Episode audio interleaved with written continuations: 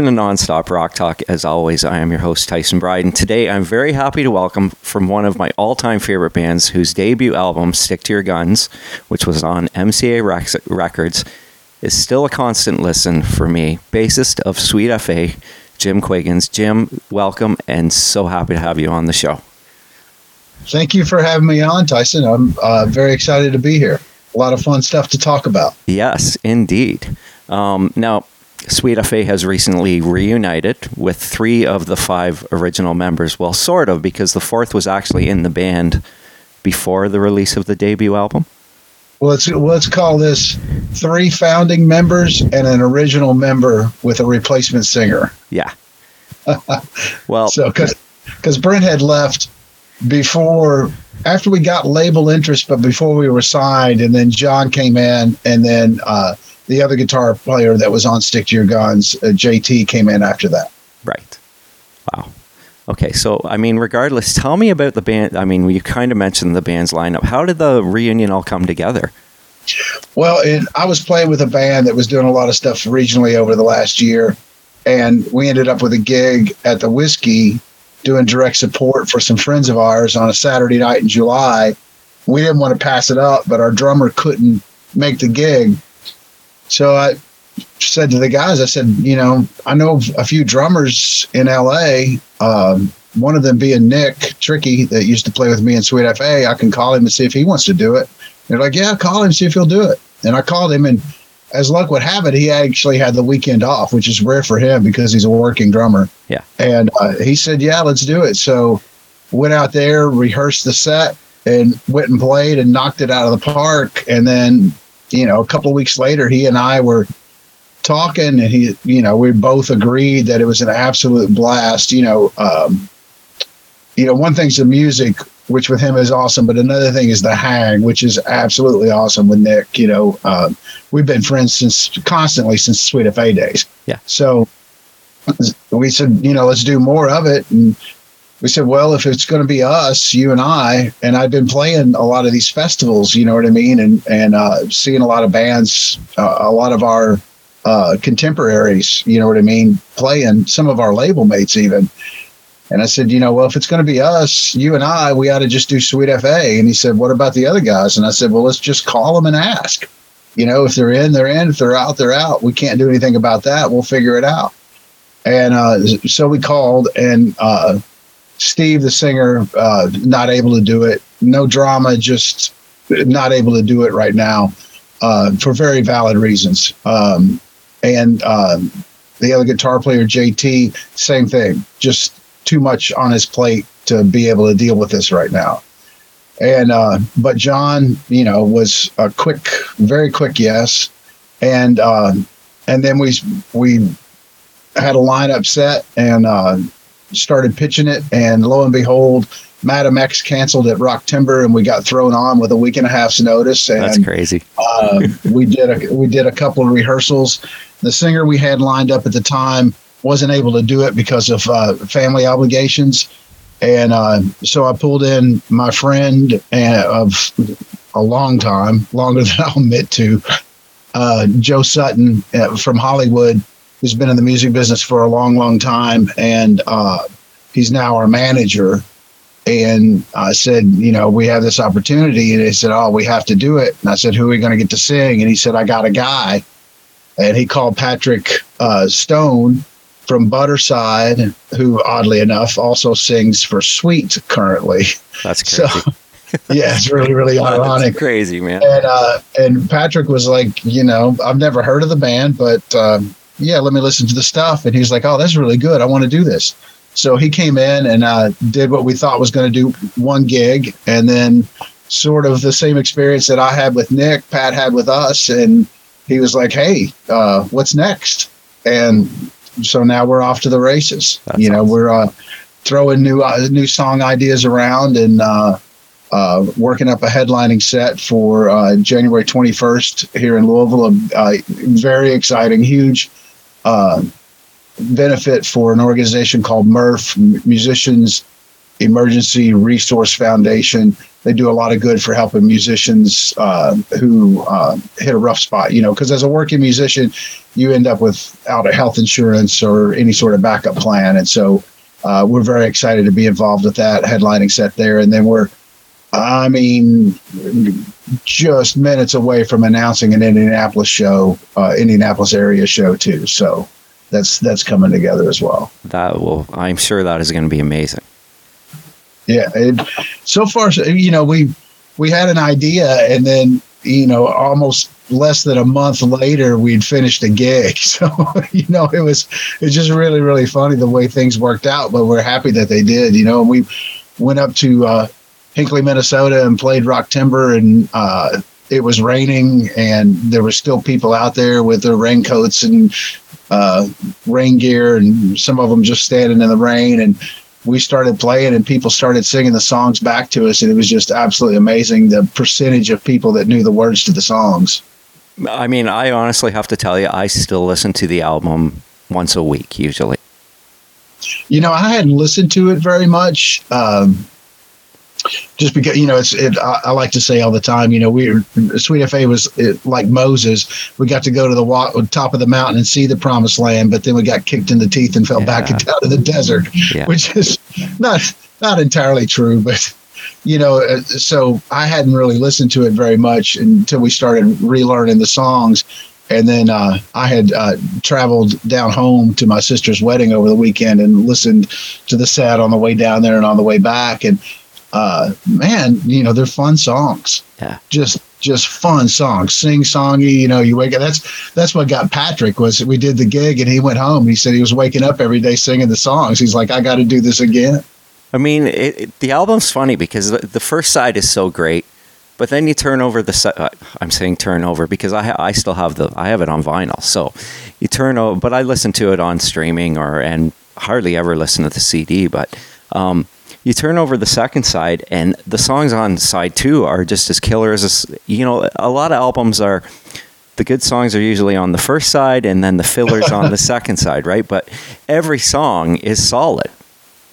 Well, we were uh, a writing machine as a band. You know, we we had uh, so many songs. You know, there's a song. There's um, um, the album that we released, nine song album, which I don't know if it really qualifies an album. Maybe it's just a long EP, but it's called the Lost Tapes, which are uh, right. demos that were pretty much done in one day. Yeah, yeah, yeah. Those were done before Stick to Your Guns was recorded and that's where we demoed all the songs for Howard Benson. So all those are the outtakes from uh, the first album. There's a couple of good songs on there that we're going to be playing in our headlining shows. So I, I was going to ask you about that because I always wondered why those songs.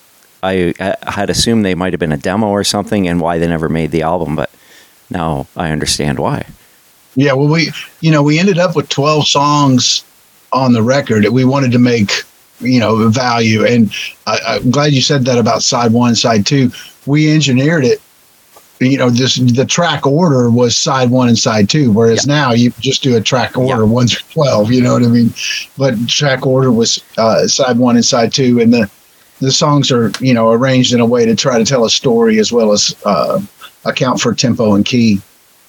Yeah, you know what? The craziest thing that always always bothered me about the CD was why MCA did this huge, um, I don't know what you call it. Like my CD has this big poster that yeah, fall out that you can't even get out. it always gets stuck.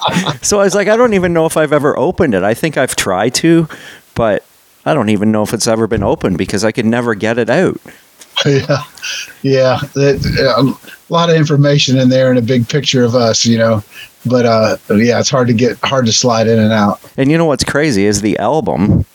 I don't even think there was like an inlay in the inside. I think it no, was, no. it was just we cellophane, were, right? We were right at the end of. I mean, we kind of had to um, stomp our feet a little bit to get vinyl pressed. Yeah. Because we were right at the end of the vinyl pressing era, you know, and and it was, but we were, but we did get vinyl pressed because you know we all grew up wanting to be in a band and record an album. You yeah. know what I mean? Acetate. You know, yeah. that's record an album and you know, yeah, maybe they throw it on cassette or you know even before that eight track or whatever, but we missed the eight track era, but we we got right on the end, and we were like, "What about the inside cover?" They're like, "Nope, no inside uh, cover." yeah, and they spent all the money on the CD clearly, and no inside cover on the on the vinyl. it's funny, um, but you know what? I mean, you look at that vinyl. That cover looks so much better on the vinyl, right? Because oh, because it it stands yeah. out, right? And it the hype stickers actually, I still have that on there. I don't know if you can see that, but yeah, yeah, yeah, which is cool. But, and the reason being that, um, and I've said this many times on my show, I was robbed three years ago, and my other copy ended up getting stolen. So I had to, oh, so I had to go on Discogs and buy a buy a replace it like 200 albums. So I I was so mad when I was like, they took my Sweet FA album. I can't believe it. I hope I can get another one. It's, it yeah. was it was just one of those things, right? And you're yeah, it's just uh, being robbed is such a violation, and you accumulate all this stuff, and it's so so many things, right? And that yeah. that being one of them. So I'm just yeah, that's awful. I'm just glad I was able to get it back, but um, now now I did want to ask now there was a reunion back in what was it 2007 2007 we played two shows. Yeah and i uh, i remember and this goes back to myspace i believe. I mean i believe jt actually when you guys called it quits he wrote a big long interesting message on something had happened and you guys decided to pull the plug. Uh I don't know about that. I guess you could go to MySpace and. Uh, is there still a MySpace? I don't even know if there is. I think it's still like. I think they're still paying the. Um, For it? Thing. Really? That's interesting. Yeah, it, the, the site's still live. You know, the, I think it was Justin Timberlake that bought it some years ago. I was going to try to make it a, you know, music focused ah. kind of the kind of the uh, Vevo, what Vevo is to YouTube, MySpace was intended to be to Facebook. Oh, okay. Was the way that I got it. I liked uh, MySpace actually. I mean, and then Facebook came along and just annihilated it. So. Yeah, the uh, it, it, the Facebook just their interacting um, interaction was just so much better than MySpace. Yeah, you know. Yeah, it was cool. Now you mentioned new music. Um, will it be Sweet FA with a more modern twist, or will you guys kind of hone it back to what the original sound of the band was? Um, you know, that's one of those things where uh, you hate to pull too many levers before you even start. So it'll be it'll be what's coming out of us. So I'm going to say that it's going to be um, Sweet FA with a modern twist because you know, just speaking for myself, and John and I have had this conversation uh, specifically. We have gathered so many more influences since then. Yeah. You know what I mean? Both just in the new music that came out since then, to discovering uh, or de- delving a little deeper into our original influences, you know, like uh, Humble Pie and Jimi Hendrix, and you know, and getting further into it. And as we progressed as musicians and as people, understanding that a little bit better. So I'm not sure that even if we intended, we're going to go back and do something exactly like the stuff on uh, stick to your guns i'm not sure we could even pull that off because we're not exactly exactly. like those people yeah. that made that you know what i mean? Yeah so you, it'll be it'll be what it'll be you, you know? guys were kids more or less right? What's that? You guys were kids more or less when you did that oh, album. yeah absolutely in more than one way. Now I, you know what i recently posted a photo of the vinyl on facebook and tagged howard benson in it and he actually had he he actually responded and wrote some input on the band and the recording. Oh, really? Yeah, which was really cool. Um, and he he he really felt strongly about stick to your guns. Um, what was it like working with Howard? Um, well, H- Howard is reserved and quiet and meticulous, and um, man, I learned a ton from Howard. You know what I mean? Some of it directly, but some of it just from sitting back and watching him record drums or guitar or vocals or anything like that. You know what I mean? Um, uh, watching him work and uh, his work ethic. You know, he was, you know, when we were in Atlanta, he was on the job. Uh, you know, we would go to the studio or to pre pre production rehearsal or whatever, and then a lot of times, you know, we'd go out. You know, because like you said, we were kids, but we were of legal age. We'd go out drinking. Yeah. You know, because that's what a rock and roll band does. That's right. right yeah. Howard. Howard's back there listening to um, his uh, he had a digital audio, audio recorder recorded everything on or he's listening to roughs or he's uh, looking at his notes and trying to figure out what he's going to do the next day and then coming in with a plan the next day you know it was uh, uh, i mean not that we weren't doing our own work you know what i mean i had a practice station and a four track recorder set up in the uh, bedroom in the apartment we were in so i could record new bass lines and figure out what i was doing and you know, as as we were developing stuff. I mean, those Howard took good songs and made them great. Um, we had good arrangements for a local band, you know, eh, or for what I would call now a baby band. But Howard helped us make them uh, a little more concise and make them move. You know what I mean? Like, um, uh, just as I'm listening to it, I'm like, man, some of this is just really cool because about the time you get sort of used to it, there's a little twist. You know what I mean? It's not just ABC, ABC section over and over again. You know, there's a little bit more of a twist and a lot of thought put into it. You know? Yeah. Did was he? Did MCA choose him as a producer, or did you guys actually have a say in that? We had. Um, there were a few producers that we talked to that were, and I think they were vetted by MCA before. You know, okay, you can talk to these three guys. Pick any of these three. We're okay with with that. Yeah. Uh, there were several people, and I'm not going to remember who exactly it was, but there were several people that maybe we would have liked to had that MCA would have been okay with that um, uh, were otherwise obligated. You know that were just not possible possible for the schedule that we wanted to be on. And uh, we all talked to howard individually and uh, um, and then we decided you know we all had good conversations with him. It was it was very much unanimous that we liked howard we liked what he had to say we liked the stuff that he had uh, some of the stuff that he had done you know uh, what he had done with other bands you know because we knew what those bands were and then what howard did with them was well beyond so it's like well maybe he can do that for us yeah. Yeah, did, was there? Did he have a timeline of how long he had between like doing your album and then moving on to the next one? Um, well, he had the time blocked out, but I mean, because uh, he was so busy, right? Yeah, I mean, he was going right into uh, right into the next pretty quick, you know, because yeah. we recorded, if I remember correctly, essentially it was um, late October to Thanksgiving, and then Thanksgiving we took a break, and then between Thanksgiving and Christmas we mixed at Sunset Sound in uh, Los Angeles. So would that be '89 then? Yeah, yeah. The album came out what fall '90. Yeah, it was supposed to come out earlier in '90, but and everything was ready, but MCA just in their uh, wisdom in, in designing their roster's release schedule, we got pushed uh, back several months past, past where we were targeting what we thought was going to be the release date. Oh, that's too bad. I mean, yeah, I think that happened to quite a few bands. That means bands that I have had on the show that I've talked to. They said, you know, like we recorded then and then we had to wait.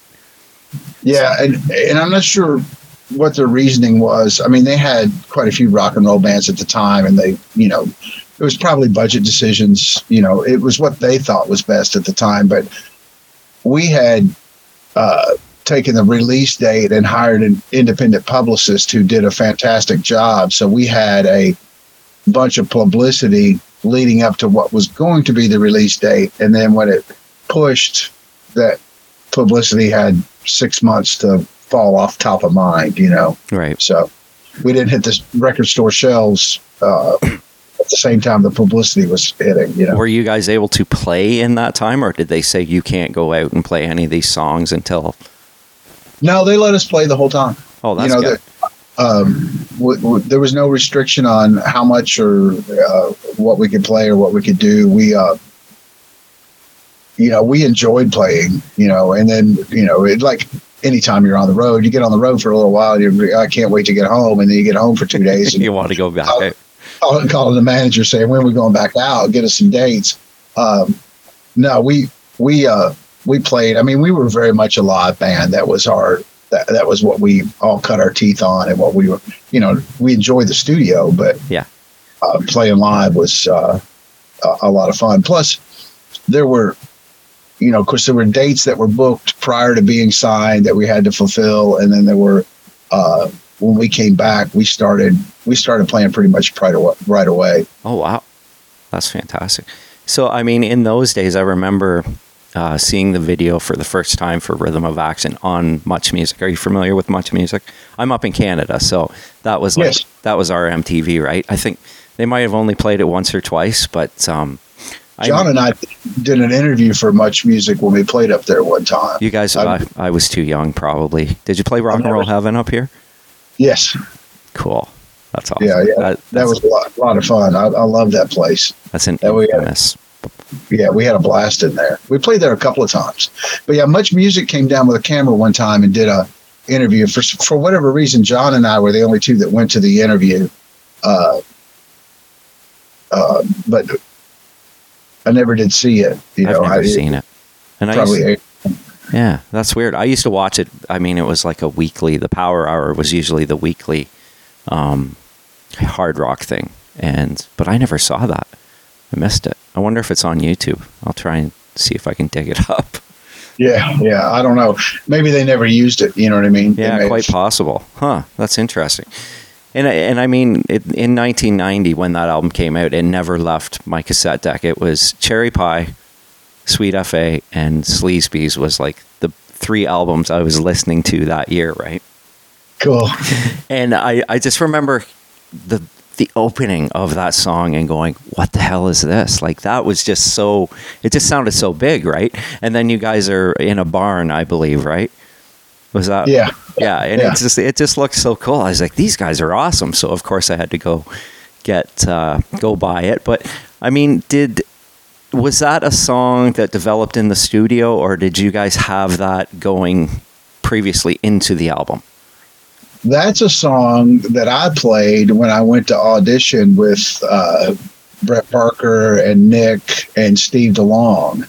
That's a song that um, uh, Brett had brought to Steve, and then Steve put lyrics on, and then we, uh, well, there was an arrangement there, but th- that you would recognize the song, but it's not like that. That's one of them where Howard really, uh, his ability really shone bright there Yeah. in, in that song. There's some there's some cool little twists and changes that are real casual until you like really get into it and you're playing along with it and uh is really really cool. No, but that was that was one of the original Sweet FA songs. Wow. And it's Yeah. yeah, and it I mean it was a great lead off single. It was just, you know, like it was in your face and the groove was so good and just, you know, the whole lyric line and still it gives me when I listen to that song, I'm like, it's one of those songs that pumps you up, right? I'm sure it goes over great live. Yeah, it's hard not to nod your head or tap your foot or something like that to that song. That's one of those that's one of those sort of uh, infectious grooves, you know. Yeah. Yeah. And Just gets. And I mean, the album starting with Prince of the City was a great lead off track because it's such a cool song as well. It's like you, you dig right into the album. I think, you know, prior to Rock Timber, I would have said that Prince of the City was my favorite song that we played. And I felt like that sort of uh, back in the day. But maybe it's just everything that we've all been through the last couple of years. But now I think it's nothing for nothing. That's a great one too. It's so fast rocking. I always loved um, I Love Women and Breaking the Law. Those were Yeah. I always loved those songs. Uh, like I mean, I love all the songs, but I mean, those two songs they they were like those, you know, like uh, hard rock songs that you you just like you would tap your foot to? If you were driving, you'd be like, "Oh man, this is a great tune." Breaking the Law is so much fun live for the band and the audience. You know, I, it just it always it was always part of our uh, encore set. You know what I mean? Like if we were playing a longer show, so we go off and we come back with uh, I forget what the but uh, Breaking the Law was always in there, and it just you know with the breaks and just the attitude of the lyrics and Yeah. you know the whole whole thing, it just you know gets everybody really really going. I mean, then I mean, there's just and then daily grind. I mean, you could you could go on and on about the songs because it's hard to say. It's like, oh, I love that one. I love this one. Yeah, this, it's a that as you said that album is a nice little ride. Yeah. you know. Yeah, I, I'm And sure. I'm sure it's become a bit of a cult. It's got a bit of a cult following within the the. I guess you'd call it the hair rock genre, if that's what you would hard rock or whatever. Well, you know, playing around and and traveling and going different places. One of the things that I learned over the last year is how many people like you that are out there. You know what I mean? We were doing shows with a band called Kickin Valentina that's based out of. Atlanta. The drummers originally from Chicago. We played two shows with them, and at the third one, they come in. We're up on stage doing sound check, and uh, he comes running in, runs up to the stage, runs straight up to me, and he's like, "Were you in Sweet FA?" no way. Guilty as charged. He's like, "Oh my goodness!" He's like, "I play drums because of Tricky Lane, or something like really, eh? yeah, a- and and uh, um, so it was just, but there's a lot of people like that, a lot of uh, a lot of fans, a lot of um, people that know the songs, and uh, you know they're asking me occasionally about it, and I'm just dismissing them because I didn't think there was any way that we could uh, do anything. Uh, I think we all sort of felt that way, and just because of life, you know, and uh, um, and then you know, Nick and I played that gig and we started talking about it. And then like Rock Timber confirmed it. I mean, there was so many people that were singing the words back to us. You know, it's just like I, you just look out there and you're like, I don't even remember the words. How do you remember the words? Well, they probably listen to it as much as I do, which is crazy. I mean, yeah, it's now going back to the club days. Did you guys were playing Indianapolis and Chicago and that whole surrounding area? Well, and so you know, we were signed within like we put Brent had left, and then we put uh, we got John, and then JT after that, and then uh, I think in November of '88 we played uh, our first gig, and then in May of '89 we were negotiating the finer details of a record deal with MCA Records, Wow. uh, and we were. Uh, we all worked two full-time jobs. A lot of you know, I've seen comments on message boards and YouTube and different things about how, you know, a bunch of rich kids get a record deal, big deal. But you know, none of us came from money, and you know, so we would go to work and work all day, come home, practice, you know, get prepared for rehearsal, go to rehearsal, rehearse from let's just call it seven to midnight. And then at midnight we would break and we would go to wherever in Indianapolis at that time you had Tuesday, Wednesday, Thursday, quarter beer night. Tuesday on the east side, Wednesday on the west side, and Indianapolis is geographically very spread out. And then on the Thursday on the south side. And so then we would go to quarter beer night and we would sell tickets to our next show. We were on a, our manager, Bob McCutcheon, a brilliant development idea. We weren't traveling to play clubs. And at, at that time, it was still mainly a cover scene. So a, a original band getting a gig somewhere was almost unheard of. So we made our own gigs. Luckily, Bob ran a theater, and we, we started out there. And we and and by the time the theater went through some a change of hands, and we went to one of the bigger clubs in Indianapolis for a few months, and then when the theater got straightened out, we went back there. But we went on a monthly, so we would play once a month. So we would pick our dates, and okay, now we've got this month, and then I mean, almost every day we were working and then going to rehearsal, and then Saturday and Sunday we got to rehearse a little earlier and take a shower before we went out and uh, you know did up the weekend or whatever. Uh, but but that's what I mean. It was a writing machine. It was come in, run the set, and then who's got something new? Let's go back to that idea that John had. Let's go back to you know what was that beat you were playing before we when we walked in, Nick? Can you can you play that beat? Let's play that beat. So we, you know, and then we come up with something, you know, off of that. It just depended. It was there was no one real formula for for writing, but I mean, it was it was constant. And then, you know, a lot of times we take a day off, and Nick and I live together, and and, we're like, well, no rehearsal tonight. And it's like, man, you want to go jam?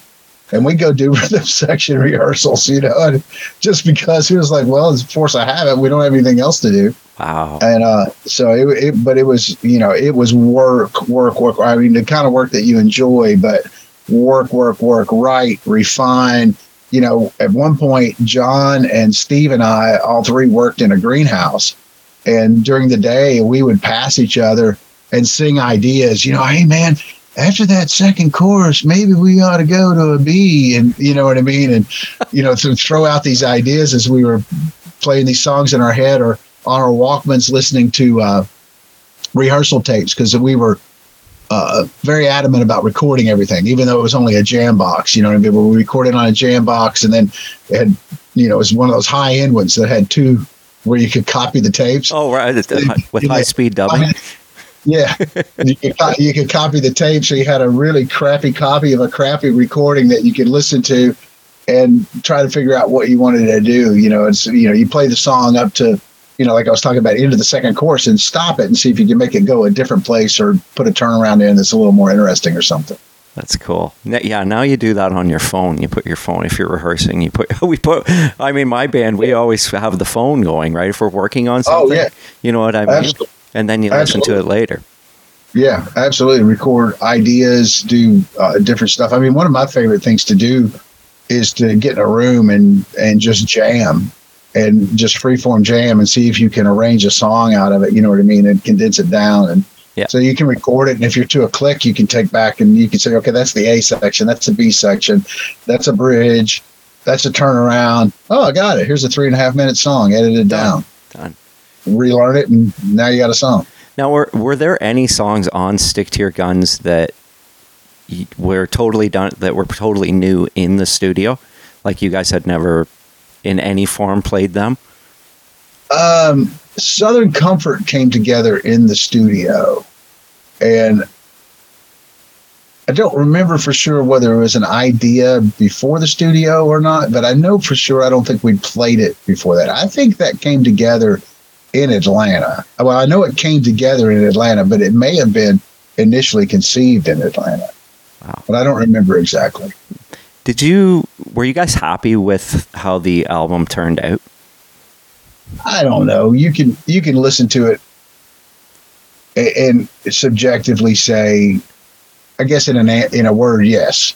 Yeah. You know what I mean? I mean, there are people like you that are still listening to it, so I have to be happy with that. Right. You know, uh, but you can always say, "Oh, well, I wish there was more of this or less of that," or you know what I mean, or uh, I, I, wish wish we'd fix that in, in, in, the arrangement, you know. But you know, you can just you second guess yourself. It's, it's like a painting, you know. You're never done. You just stop at some point. Yeah, I mean, you hear certain guys talk about their albums, and maybe sometimes they're more '70s guys that were listening to more '70s, and the '80s was, you know, a different bit of sound. So sometimes they're not happy with it because they wanted it more 70s sounding than 80s sounding. Yeah, yeah. I mean, I would have preferred that um, a little more, a little more open, but that wasn't the way things sounded at that point yeah. in life, you know. Yeah, exactly. Now, did you, did you guys embark on? Did you tour? Was it mostly clubs, or did you catch on with a bigger tour at any point? we never did get that tour. You know what I mean? Like we, I know we missed, we missed out on the ACDC tour that Love Hate was on. Like we were up for oh, that. That would have been something. You know what I mean? And there was, there was something in Europe that uh, I'm not. I don't remember who that was. There were a couple of those that we were up for that we just never did get. We did smaller clubs with bands that were larger than us at the time, like Circus of Power and Salty Dog, and uh, there were several really killer bands that we got the opportunity to play with. And then we did a lot of headlining club shows too. Yeah. Yeah, it's too bad. I mean, I, I was trying to recollect if I remember you guys ever being on a big tour, and and that's unfortunate though because oh, that would have made a huge difference. I mean, exactly. Uh, in we were the album was out, and we were in L.A. and um, we were talking with I can't remember her name now, but she was uh, publicity in LA, and she said she could tell what town we had played uh, the week, the week before by sales. She said, "I can I know when you guys are in Baltimore because the next week you guys are going to sell records." You know, and it's gonna it's gonna show up here. So if you take that and extrapolate it out, instead of playing to a thousand people, play to ten thousand or twenty five thousand. Yeah, you know, like like you, just, we could have created a lot more demand if we would have been able to land that tour. Yeah, and I mean, it's kind of unfortunately there's a that's a lot of case with bands that were on MCA because they had so many bands on their roster that you know there were so many good albums that MCA put out, but they just never seemed to go to that next level where they should have. Yeah, they you know, I think a lot of that was a numbers game to them. You know what I mean? It's like, okay, well, the trajectory of this band, they're popular enough. They've done all the leg work. We're going to make our money back and make some money on this. Now, do we put another million dollars in this in hopes that we make yeah another million dollar? You know what I mean? It's it's a it's a it's a uh, there's a formula to it from the business side. You know what I mean? When you you you you have to remove yourself emotionally if you're in that business. You have to remove yourself from the remove yourself emotionally from the music and most of the time you know what i mean and then then you can make uh, sort of informed business decisions you know but then again you also have to be willing to go no this is it this is this is going to be it so we're going to invest in it yeah and i mean it had to be frustrating because i mca only you only did one album with mca and I mean, considering how solid that album was. Uh, it was it was really frustrating. It was, um, you know, only one video and um, not much radio push. Uh, Prince of the City did fantastic with hard rock, heavy metal. Oh, I could see. Radio, like, like like Z Rock, and that was sort of sort of the advance. That's the one that I wanted to do the video for. Maybe would have, would have stand a chance of beating Megadeth because what happened to Rhythm of Action was Headbangers Ball. They used to do. You may remember what it was called, but they used to do a shootout at midnight. Yep. I remember and, that. Yeah. And Megadeth was on this run. I, I think when we went up against them, they'd been ten weeks consecutively and just crushing the competition. And then so you got Megadeth. I don't remember what song it was. Uh, playing this really killer metal song on Head, Headbangers Ball, and then here comes Sweet FA, which you know, you know, uh, corn-fed country boys in it's a bar. A killer song. I mean, it, it, it, was. I don't mean to, to, disparage our song at all. No, no. That, in that, context, and we got crushed. But you're going up against Megadeth too, right? On Headbangers Ball, so I mean that. I, I get and it. it MTV, and then MTV was, you know, uh, CMCA, your bands got crushed, you know, because they were I think they were going through a little uh, transition there. Yeah, and it's just funny because I mean that album, you, I mean, for me, I think about it and go, okay, that album was really solid. The label look should have looked at it and said, you know what, let's gain some more momentum, put out an, an outstanding second release, and see where it goes. But unfortunately, that never happened with yeah, MCA. We, we, requested to be released. Oh, you did. Band. Yeah, yeah, and, and I'm not sure that that was the best decision because I think MCA might have let us just keep making records. And what I would have in, in that time, what I liked to would have seen us done, I would have liked stick to your guns to sold a little better, obviously. But uh, I mean, we did chart, but I think it was stalled at 187 or something. But uh, do three albums with your head down and then do a fourth one and break it. Whether yeah. you got a hot Desmond Child or do like Bon Jovi, yeah, and whatever. And then you break your whole catalog. You know what I mean? So now you're and now you're experienced enough to be able to handle the income. You know, you made a little bit of money along the way, but you'd be able to handle the income. But uh, you know, MCA had a lot going on in that time. They had a couple of subsidiary rec- uh, companies that they were trying to save and put their priorities on. I think this is Mechanic. uh, you know what I've heard, you know, and um, um, so you know the, you, you've only got so many eggs in the basket, you know, that, that you can put in the basket, you know. Yeah. Huh. Now, were you involved in any of the songs that ended up on Temptation, or were you gone long before they well, started working well, on I it? was I was involved, but Temptation was written a completely different way. The Temptation was written with the singer and guitar player bringing in the song and saying this is the arrangement. Oh, It needs a B section. No, it doesn't. oh, okay, gotcha. Wow. I mean, yeah, they. I can't listen to. I I hate to say it, and I admit it. I can't listen to the whole. thing. I can't listen to the whole thing. I've tried, but there are some good songs on it. I mean, "Your Love" was. I liked that one, and the cover of um, "Mama Told Me Not to Come." I liked that. And there's a few other ones, but it's it Yeah. just wasn't stick to your guns to me. So, but and we'll leave it at that.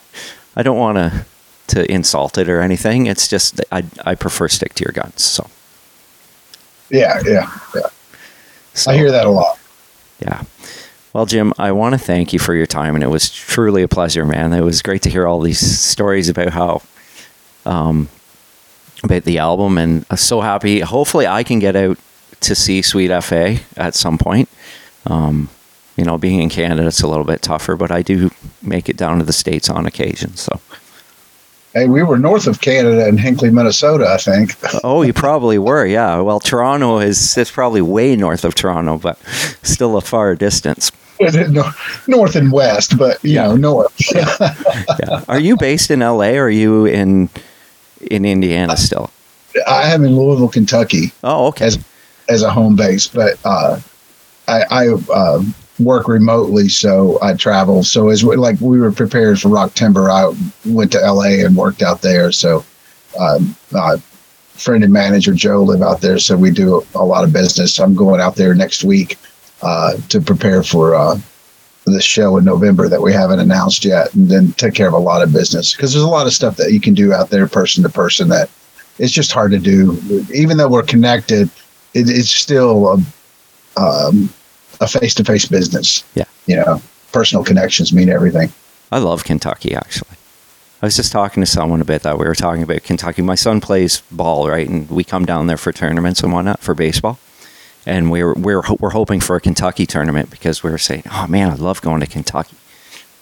Yeah, yeah, it's all right here. Yeah, it's a good place. It's fun. So, anyways, um, is there anything? I mean, you guys have a Sweet FA has a Facebook page. Is there any other avenues to find the band? SweetFARocks.com is live, um, and um, if you check it every day, it'll probably be a little bit different because we're we're adding to it, and uh, you know, you look at it a few times, you're like, oh, well, we need to say this or we need to say that, um, and then um, Sweet FA official with underscores is, uh, I think you just could search Sweet FA on Instagram, which we just started. We just launched that just prior to. Uh, Rock Timber. But yeah, like you said, uh, Facebook and uh, all that's all those links are on uh, sweetfarocks.com. So that's the way to get a hold of us and keep up with us. Yeah, I was on Facebook today, and there was another live video from that, and I was like, "Oh, cool," because I'd only seen uh, "Do a Little Driving" is up there, and I, what was the one I heard today? I can't remember now. That was great. It was one of the tunes off "Stick to Your Guns," but Prince Prince of the City is up there. I'm trying to remember what that was that was posted today. It might have been a clip of "Stick to Your Guns," the song. oh yeah, the, yeah, you, there, yeah, it yeah, was, yeah. Anyway, so so Sweet FA fans you should check it out because there's new stuff all the time. Like you said, it's really cool to to just watch that live stuff. So yeah, yeah. look forward forward to seeing more too. So.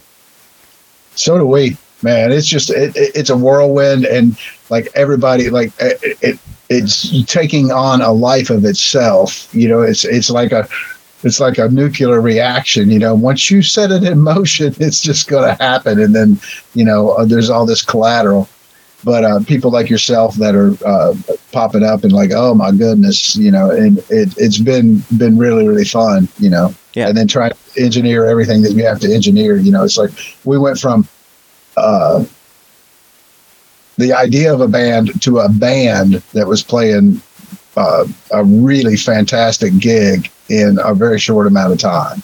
And then uh, so we have to build the infrastructure that usually takes a couple of years to build. So we're very, very lucky in that, you know, not complaining about scrambling because that's uh, a fortunate uh, byproduct of our circumstances. Well, I will. T- I will try and get this interview out as quick as I can to keep that momentum going because I'm hoping that you know a lot of people listen to my show. I get I get my numbers every year, every week, and I'm like, oh, and I hadn't done anything for about three months, and my numbers were still coming in, which was fantastic. And thank you to the listeners. But um, so hopefully, we'll, people will pick up on that too, and maybe people that have never heard the band even. Well, I, you know, I, we ran into people at uh, Rock Timber that were, you know, never heard of you guys, but I'm buying a shirt. You know, you know, you know, our people that were, oh, I never got to hear you back in the day, and so now I'm really happy that I get to see you. So Cool. there's a there's a lot of that. So we hope there's a lot more out there, Are and you shir- know, we're going to pick up people as we go too. We're going to convert new fans. That's, are those shirts available online? They are. We're we're a little bit broken in sizes. That logo that's gonna that's a limited edition. It's only time that logo is going to be on a shirt because we're going with a new logo, and so it's th- th- those are going to be when they're gone, they're gone, as they say. are they Well, on the website? They are. Okay, I'm gonna check. I might buy one. So if I mean, we'll see if there's my size, but it's all good. Yeah, I'll wait for Hey, the next one. we're already broken in sizes, but we're we're putting together our next uh, merch order. We're trying to figure out what we need, maybe to get us through the next couple of months. So Cool. I, I again, there was, you know, we were we just did that on a whim. Like, well, we really shouldn't play this show without some sort of merch. So let's get this together. Joe and I got it together, and uh, they were very popular. You know, it was it, it was a lot of fun. I saw the videos. I saw the videos of them being for sale and people coming over and you know, and then I saw the captions. Where do I get this shirt? we uh we went out to the merch booth after the show and uh you know do a meet and greet or whatever and i thought you know we'd have a dozen people or something that would trail by we're standing there and i look up and there's a line that disappears around the corner you know and um it, it, it wasn't that far but it was a lot far, there was a lot more people waiting in line to talk to us than I would have been. I don't wait in lines, you know. well, I do, but it's got to be something good at Yeah, the end yeah. of the line. Well, You know, I think that's I that's they- amazing, man. they thought we were good enough to stand in line for, it, and I, it was very flattering. It was it was really eye opening. It's like, wow, what have we done? Unexpected, probably, right? Very unexpected. Yeah, Like you know, it's- but you never know either because you go and you do your thing and you're you're playing the songs that you've you've known forever and oh no, we didn't know them forever. We all had to relearn them. well, yeah, of course. But I mean, I mean, it was, of course, I mean, you know the arrangements and stuff, so you kind of know what's coming next. It's not like learning something totally new, but but it was uh, it was still a challenge, you know, get back up on those songs and it's like, what did we do there? What am I playing? did you play? Did you go back and play anything and listen to it and go? I don't. I don't know if I can do that again. no, but there's there's some weird things. It's like, oh, what was that? What was what was that? And there's uh, some weird timing things, and then uh, there are a couple of songs that back then I played with a pick, and for the last I don't know four years I haven't played with a pick. I've been playing uh, solely with my fingers. I mean, up until uh, May of 21, I was playing with a uh, blues funk band. So I was playing. I wasn't using a pick at all. I was just Okay. using my fingers.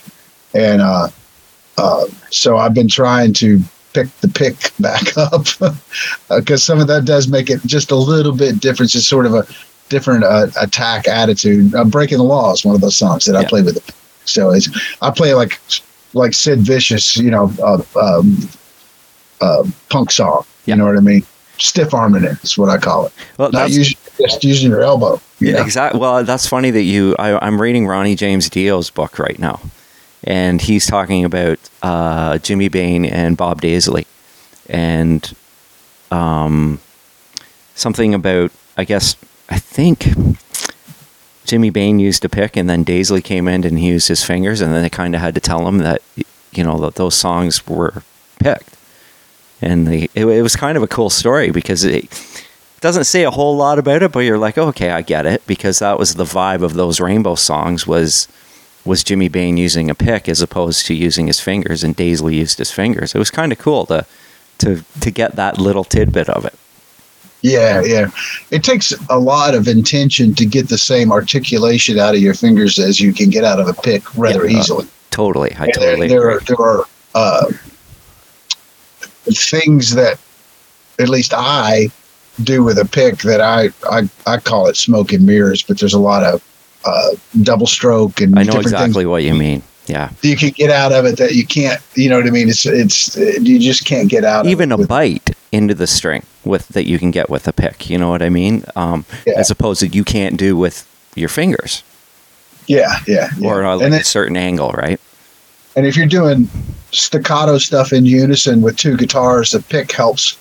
You know, because you can palm palm mute, and it helps with that articulation and keeps everything sounding tight. Right.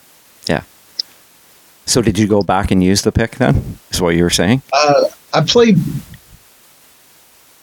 We didn't play "Breaking the Law" at Rock Timber. Um, I think there was a song that I played with a pick, but I might have changed my mind.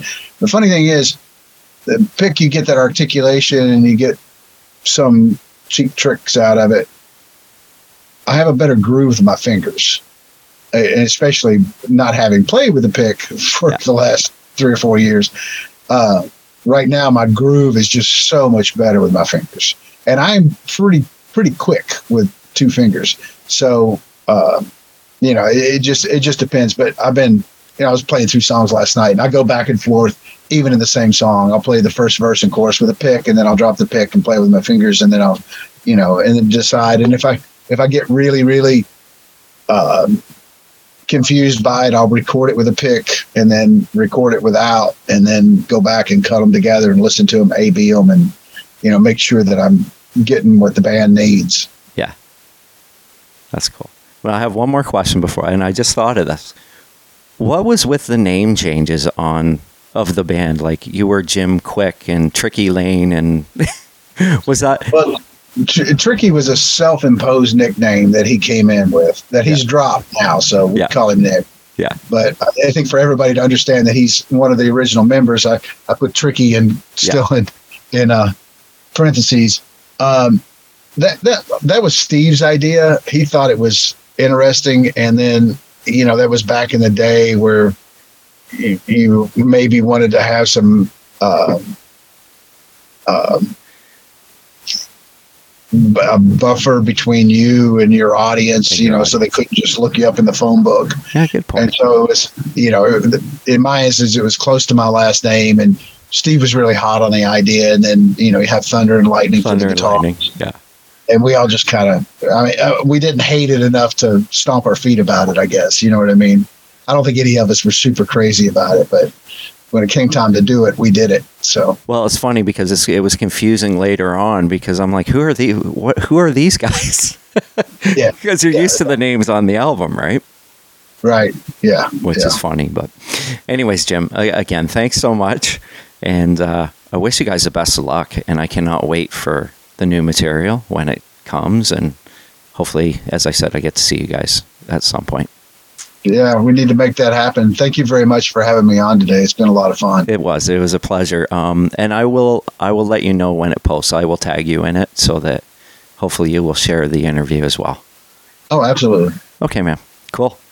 Well, enjoy the rest of your night. Thanks. Thank you. Cheers.